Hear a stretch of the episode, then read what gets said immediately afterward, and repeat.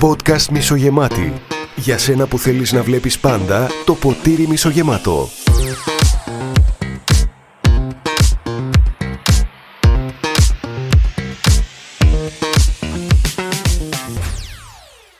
Καλώς ήρθατε και πάλι. Είμαστε μισογεμάτοι σε ένα ακόμα επεισόδιο. Είμαι ο Παντελής.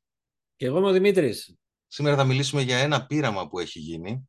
Κάποιοι πειραματιστές πήραν ε, πέντε πυθίκους και τους βάλανε μέσα σε ένα κλουβί και σε μία άκρη του κλουβιού βάλανε μία σκάλα. Μία μέρα λοιπόν, στην κορυφή αυτής της σκάλας βάλανε ένα τσαμπί μπανάνες. Μόλις όμως πήγε ο πρώτος πίθηκος να πάρει τις μπανάνες, οι πειραματιστές καταβρέξανε με παγωμένο νερό τους άλλους τέσσερις πυθίκους χωρίς να πειράξουν τον πίθηκο που πήρε τις μπανάνες. Όταν επιχείρησε και ένας δεύτερος πίθηκο να ανέβει να πάρει και αυτός μπανάνες, τιμωρήθηκαν ξανά οι υπόλοιποι. Αυτό συνέβη και αρκετές φορές μέχρι που οι πίθηκοι κατάλαβαν πως ουσιαστικά τιμωρούνταν άδικα. Έτσι, την επόμενη φορά που πήγε ένας πίθηκο να πάρει τις μπανάνες, οι υπόλοιποι άρχισαν να το χτυπάνε και να τον εμποδίζουν να ανέβει στη σκάλα. Τότε οι πειραματιστές βγάλανε ένα πίθηκο από το κλουβί και βάλανε ένα νέο πίθηκο. Όταν αυτός πήγε να πάρει τις μπανάνες, οι άλλοι αμέσως του επιτέθηκαν. Δεν πέρασε λίγος καιρός και κάποιος παλιός πίθηκο αντικαταστάθηκε από ένα καινούριο. Όταν αυτός ο καινούριο πήγε να πάρει τις μπανάνες, οι υπόλοιποι, μαζί και ο τελευταίος, άρχισαν να το επιτίθενται. Μετά από λίγες μέρες, ξαναβγάλαν ακόμα ένα πίθηκο παλιό και βάλανε ένα νέο. Η διαδικασία είναι γνωστή. Όταν κάποιος πάει να ανέβει στη σκάλα, οι άλλοι το χτυπάνε. Οι αλλαγές των παλιών πυθίκων με τους νέους συνεχίστηκαν μέχρι που στο τέλος, στο κλουβί, είχαν ε, αντικατασταθεί όλοι οι αρχικοί πίθηκοι. Οι καινούργοι πέντε πίθηκοι αντιδρούσαν όπως και οι παλιοί. Επιτίδονταν σε όποιον προσπαθούσε να ανέβει στη σκάλα. Ποιο είναι το παράξενο όμως; Ότι οι καινούργοι πίθηκοι δεν είχαν τιμωρηθεί ποτέ από τους πειραματιστές. Δεν ξέρανε πως αν κάποιος πίθηκος κατάφερνε να φτάσει τις μπανάνες θα τιμωρούνταν οι άλλοι. Απλά συνέχισαν να υιοθετούν τη συμπεριφορά που είχαν δει από τους προηγούμενους πυθίκους χωρίς όμως να έχουν την ίδια εμπειρία. Αυτό ήταν το πείραμα. Τι νόημα βγαίνει από αυτό το πέρα το πείραμα; Το νόημα που βγαίνει είναι ότι δεν είναι πάντα λογικό να κάνουμε κάποια άσχημα πράγματα επειδή βλέπουμε κάποιους άλλους να τα κάνουν. Αυτό που λέμε αφού όλοι το ίδιο κάνουν ε, δεν είναι κάποια σοβαρή δικαιολογία. Σκεφτείτε ότι το να έχουμε μία συμπεριφορά χωρίς να την έχουμε αναλύσει καθόλου δεν μας κάνει καλό, πόσο ακόμα και αν αυτή η συμπεριφορά δεν είναι και σωστή, δεν είναι και καλή μπορεί στην αρχή να μας προσφέρει κάτι αυτή η συμπεριφορά, κάποια κοινωνική αποδοχή. Αλλά νομίζω ότι στο τέλος πάντα θα μας φέρει κάποιο πρόβλημα. Σίγουρα μια συμπεριφορά χωρίς να την έχουμε κρίνει πρώτα εμείς οι ίδιοι για να πούμε ότι ναι, είναι σωστή για αυτό και για αυτόν τον λόγο ή είναι λάθος για αυτό και για αυτόν τον λόγο και απλώς την κάνουμε, δεν νομίζω ότι είναι ό,τι καλύτερο. Εγώ θα την πάω την κουβέντα και λίγο πιο μακριά. Αυτό το πείραμα το οποίο αναφέρεις μας δείχνει κάτι συγκεκριμένο. Και αυτό που μας δείχνει είναι πράγματα τα οποία δεν αντιλαμβανόμαστε εμείς με το απλό μάτι. Δεν το καταλαβαίνουμε. Γιατί μπορεί να ακούμε εμείς αυτή την ιστορία και να λέμε ναι, παράξενο, οι πίθηκοι, οι νέοι συμπεριφερόταν ενώ δεν τιμωρήθηκαν ποτέ. Αλλά το ίδιο κάνουμε και εμείς με πολλά πράγματα. Θα σου πω για πάρα πολλά έθιμα τα οποία κάνουμε ενώ δεν ήμασταν στη γέννηση αυτών. Γιορτάζουμε το Πάσχα, καθαρά Δευτέρα, 1η Μαΐου. Δεν ήμασταν στην Επανάσταση τότε την εργασιακή 1η Μαΐου. Την γιορτάζουμε όμως. Ή θα σου πω κάποια άλλα συγκεκριμένα στη δουλειά μας. Πάνε όλοι μία η ώρα να κάνουν διάλειμμα. Εσύ τι ώρα θα πας; Μία η ώρα όπως πάνε όλοι. Ακριβώς. Ενώ το λογικό δεν είναι να πας όταν νιώσεις ανάγκη επειδή κουράστηκες. Ναι. Εσύ θα πας στις μία. Γιατί το κάνουν οι άλλοι θα δεις κάπου να υπάρχουν καρέκλες και μπροστά από αυτές τις καρέκλες να είναι 10 άτομα όρθια. Θα πας να κάτσεις, σε ρωτάω. Δεν θα κάτσεις. Θα δυσκολευτείς μάλλον. Επειδή τα άλλα 10 άτομα είναι όρθια. Επηρεαζόμαστε λοιπόν από τις πράξεις των άλλων και πολλές φορές τις υιοθετούμε και είναι δύσκολο να το εξηγήσω γιατί συμβαίνει αυτό.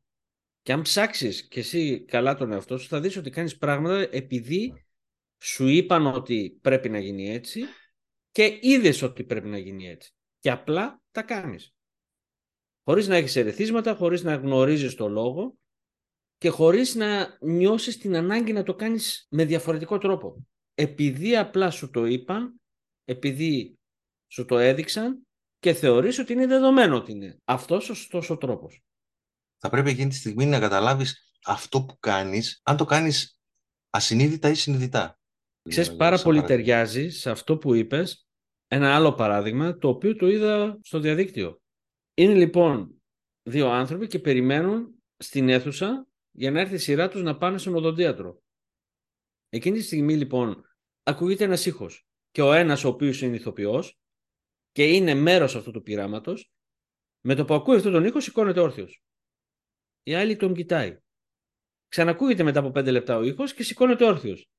Η άλλη τον ξανακοιτάει που περιμένει. Έτσι είναι η αθώα η οποία περιμένει και είναι το θύμα του πειράματος, ας το πούμε έτσι τώρα. Λοιπόν, στο τρίτο χτύπημα σηκώθηκε ξανά ο ηθοποιός και σηκώθηκε και αυτή. Και έδειξε στα επόμενα τρία χτυπήματα ότι σηκωνόντουσαν και οι δύο. Και θα σου πω και κάτι ακόμα. Ήρθε και ένας τρίτος πελάτης και περίμενε. Και έγινε και σε αυτόν το ίδιο. Δηλαδή, σηκώθηκαν οι δύο, τους βλέπει, στο δεύτερο, τρίτο χτύπημα σηκωνόταν και οι τρεις. Απίστευτο. Ψάξτε το στο YouTube για να το δείτε. Πείραμα με κουδούνι, δεν ξέρω πώς μπορείς να το βρεις, θα πρέπει και εγώ να το ψάξω και εγώ τυχαία το είδα, αλλά ήταν της μορφής και μου θύμισε κατευθείαν αυτή την ιστορία που είπες. Εμείς λοιπόν υιοθετούμε πράξεις που βλέπουμε από άλλους, είναι ένας εξαναγκασμός, ο οποίος σε οθεί να κάνεις και εσύ το ίδιο που κάνει ο άλλος, που κάνουν οι μάζες, χωρίς να ξέρεις το λόγο. Πες μου τώρα, αυτή η πελάτησα γνώριζε γιατί ο άλλος σηκώνεται. Αλλά το Όχι. έκανε, αλλά άμα δεις το πείραμα, θα δεις ότι αυτός σηκωνόταν λες και ήταν αυτονόητο. Ότι ε, ναι, εντάξει, χτυπάει το κουδούνι, πρέπει να σηκωθώ. Απίστευτο. Έτσι λοιπόν και υπήθηκε. Αυτό μου θύμισε. Χτυπούσαν οι άλλοι, θα χτυπήσει και αυτός. Νομίζω ότι ακριβώς το ίδιο σκεπτικό είχαν και οι πίθηκοι στο πείραμά σου με αυτούς τους ανθρώπους στο δικό μου το πείραμα όταν περίμεναν τον γιατρό. Και είναι ωραία αυτά να τα παρατηρήσεις. Και είμαι σίγουρος ότι και εμείς πέσαμε θύματα αυτών των εξαναγκασμών. Πρέπει να είμαστε ειλικρινείς. Εσύ αν ήσουν σε αυτό το οδοντιατρίο, θα σηκωνόσουν. Ε, Πρέπει να είμαι ειλικρινής σου λέω, δεν ξέρω. Μπορεί να σου φανεί παράξενο, αλλά όταν είσαι εσύ σε αυτή την κατάσταση, δεν ξέρω. Ε, Θα σου πω τώρα όχι, αλλά τι νόημα έχει να το πω απλά για να το πιστέψω. Το θέμα είναι τι θα κάνω όταν θα βρεθώ σε μια τέτοια κατάσταση. Μπορείς στο οδοντιατρίο ε, με τον έναν να μην επηρεαζόμουν, αλλά άμα ήταν εκεί τρεις και σηκωνόταν και με κοιτούσαν, που δεν σηκώνομαι εγώ, τι θα γινόταν; Άμα ήταν παραπάνω, αν ήταν 10 άτομα και σηκωνόταν και σε κοιτούσαν, Έκανες εκείνη τη στιγμή, θα έκανες κάτι το οποίο θα έλεγες ναι, πρέπει να σηκωθώ. πρέπει να σηκωθώ αυτό. Ασυνείδητα, δηλαδή. Εντελώς. Δηλαδή δεν υπάρχει εκείνη τη στιγμή η σκέψη να πεις ότι «Εσύ, γιατί να σηκωθώ, δεν υπάρχει αυτό εδώ πέρα, δεν υπάρχει λόγος. Απλώς το κάνεις επειδή το κάνουν και οι άλλοι. Και πρόσεξε τώρα. Αυτό είναι απλά ένα πείραμα. Αυτός που ξέρει όμως να το εκμεταλλεύεται για τον εαυτό του έχει μια δύναμη απέναντι στη μάζα. Αυτό μπορεί να το εκμεταλλευτούν κόμματα, μπορεί να το εκμεταλλευτούν σύλλογοι, διάφοροι. Γιατί παίζει με την ψυχολογία του μυαλού των ανθρώπων. Τι θα κάνεις εσύ αν η μάζα ή κάποιοι που θεωρείς πολύ σημαντικούς για σένα κάνουν μια συγκεκριμένη πράξη; Δεν θα την ακολουθήσεις. Αφού την έκαναν αυτοί, θα το κάνεις και εσύ. Αυτό είναι η συνείδηση στην ουσία. Να ξέρεις τι κάνεις κάθε φορά, για ποιο λόγο το κάνεις. Αν μπορέσεις να αποκτήσεις τη συνείδηση και καταλάβεις τι κάνεις και γιατί το κάνεις, νομίζω ότι αρκετές φορές θα σταματήσεις να κάνεις πράγματα τα οποία δεν ξέρεις γιατί τα κάνεις. Τα κάνεις εντελώς μηχανικά. Το να κάνεις κάτι εντελώς μηχανικά νομίζω ότι αγγίζει τη βλακεία, να το πω. Ναι, όμως το κάνουμε ρε φίλε. Το Ναι. κάνουμε. Και τώρα δεν το κάνω συχνά, αλλά παλιά δεν ξέρω. Έμπαινα σε ένα δωμάτιο και έβλεπα όλους σε μια γωνία και δεν πήγαινα στην άλλη. Πήγαινα στην ίδια γωνία. Λέω για κάποιο λόγο θα είναι αυτοί εδώ. Ε, ξέρουν, δεν, ήθε- δεν θέλουμε να είμαστε και οι μοναδικοί, δεν θέλουμε να είμαστε και η εξαίρεση, είναι άβολο. Είναι άβολο. Ενώ το λογικό είναι να πας στην άλλη μεριά που δεν ήταν ε, ο πολύς ο κόσμος. Ή το να κάνεις μια ερώτηση. Πόσο τους θαύμαζα τότε τους ανθρώπους; Που απλά ρωτούσαν. Ε, εδώ πώς λειτουργεί; Και σου έλεγαν, κάνεις ένα, δύο, τρία. Και οι άλλοι, ας πούμε, ήταν άσχετοι με όλη αυτή τη διαδικασία, αλλά εσύ απλά περίμενες και έλεγες πρέπει να περιμένει τη σειρά μου. Πώς θα το πω. Ε, είναι ένα θέμα λίγο να σκεφτείς και να μην επηρεάζεσαι από αυτές τις καταστάσεις του εξαναγκασμού. Θέλει εκεί ε, αυτοπεποίθηση, θέλει ε, μια δύναμη, θέλει καθαρή σκέψη. Θέλει μια δύναμη. Θέλει μια ελευθερία σκέψης, θα το έλεγα εγώ.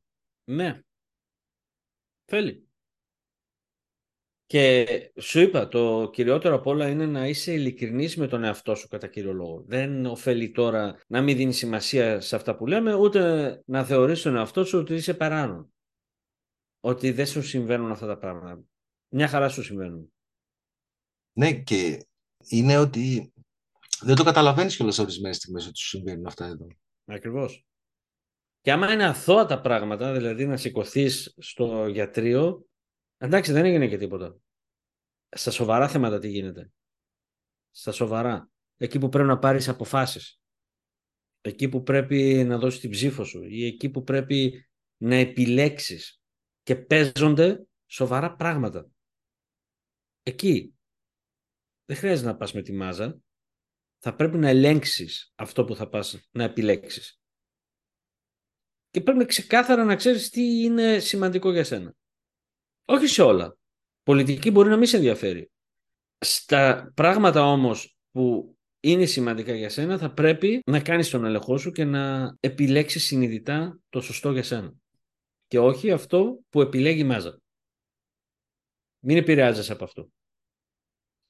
Θα πρέπει να διαλέξεις την ταυτότητά σου, να πεις ότι εγώ δεν κάνω αυτό που κάνει η μάζα απλά και μηχανικά εγώ έχω τη δικιά μου κρίση και θα κάνω αυτό που θεωρώ εγώ σωστό.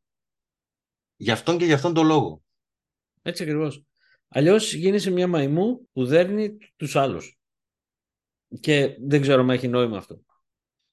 Και συνδέεται όλο αυτό με την προσωπική ανάπτυξη. Γιατί θέλουμε να γίνουμε καλύτεροι; Το λέμε έτσι απλά. Τι κρύβεται όμως από πίσω; Όταν λοιπόν ασχολείσαι με τον εαυτό σου και θέλεις και αναζητάς αυτή την αυτοβελτίωση, Ακριβώς αυτό πετυχαίνει. Σε τέτοιες καταστάσεις να σκέφτεσαι διαφορετικά.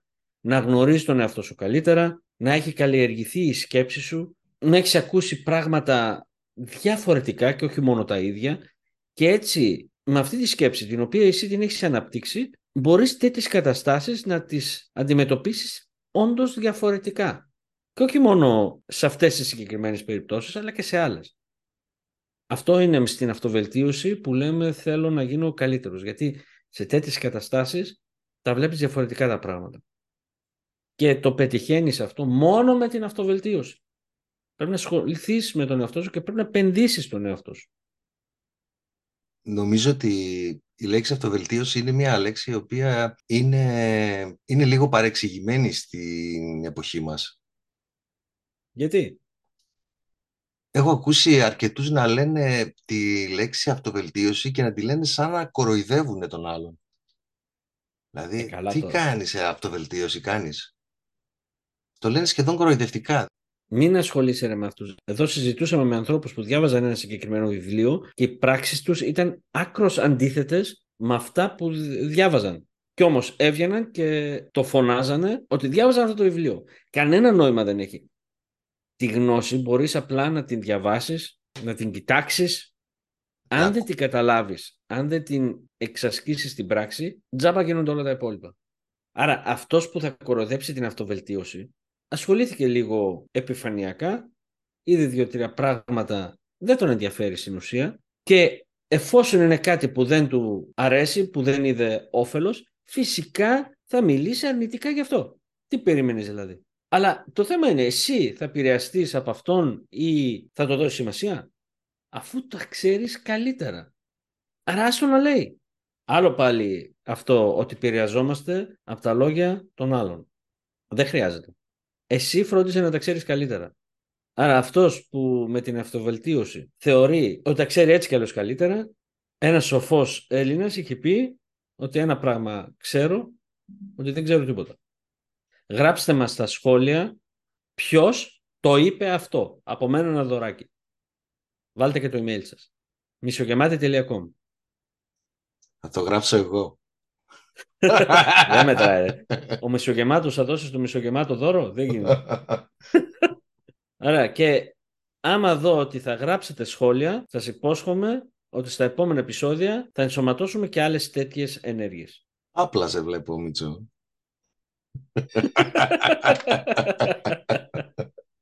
Το δωράκι θα είναι πολύ special. Απλά επειδή μου βγήκε τώρα αυθόρμητα, δεν το έχω κατά νου ποιο θα είναι, αλλά θα φροντίσω να είναι πολύ special. Αυτό το υπόσχομαι.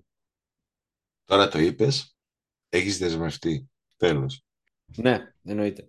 Χάρηκα πολύ για το πείραμα που ανέφερες. Ήταν και για μένα μια έκπληξη αυτό το επεισόδιο. Βγήκε ωραία. Πέρασα κι εγώ με τη σειρά μου αυτά που ήθελα να περάσω.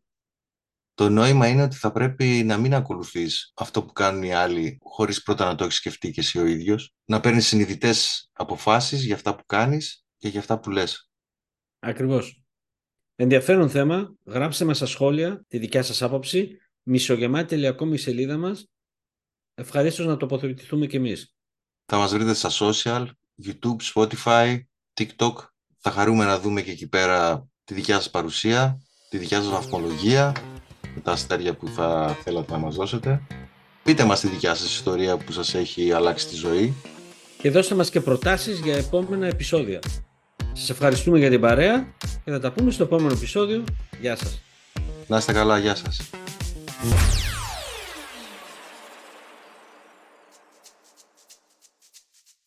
Και να κάνουμε τη σύνοψή μας. Εσύ δεν την κάνεις.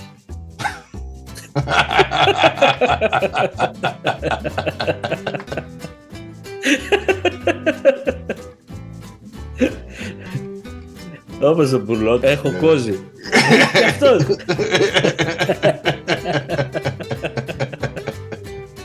Με ξένο. Μαϊμούδες. Πάμε να το κλείσουμε. Σύνοψη λοιπόν, θα πρέπει να αποκτήσουμε περισσότερη συνείδηση στις σκέψεις μας και στις πράξεις μας. Θα πω ένα παράδειγμα. Μπορεί να μην μπει μέσα στο podcast. Πόσο θα πάει αυτό το επεισόδιο, δεν τελειώνει.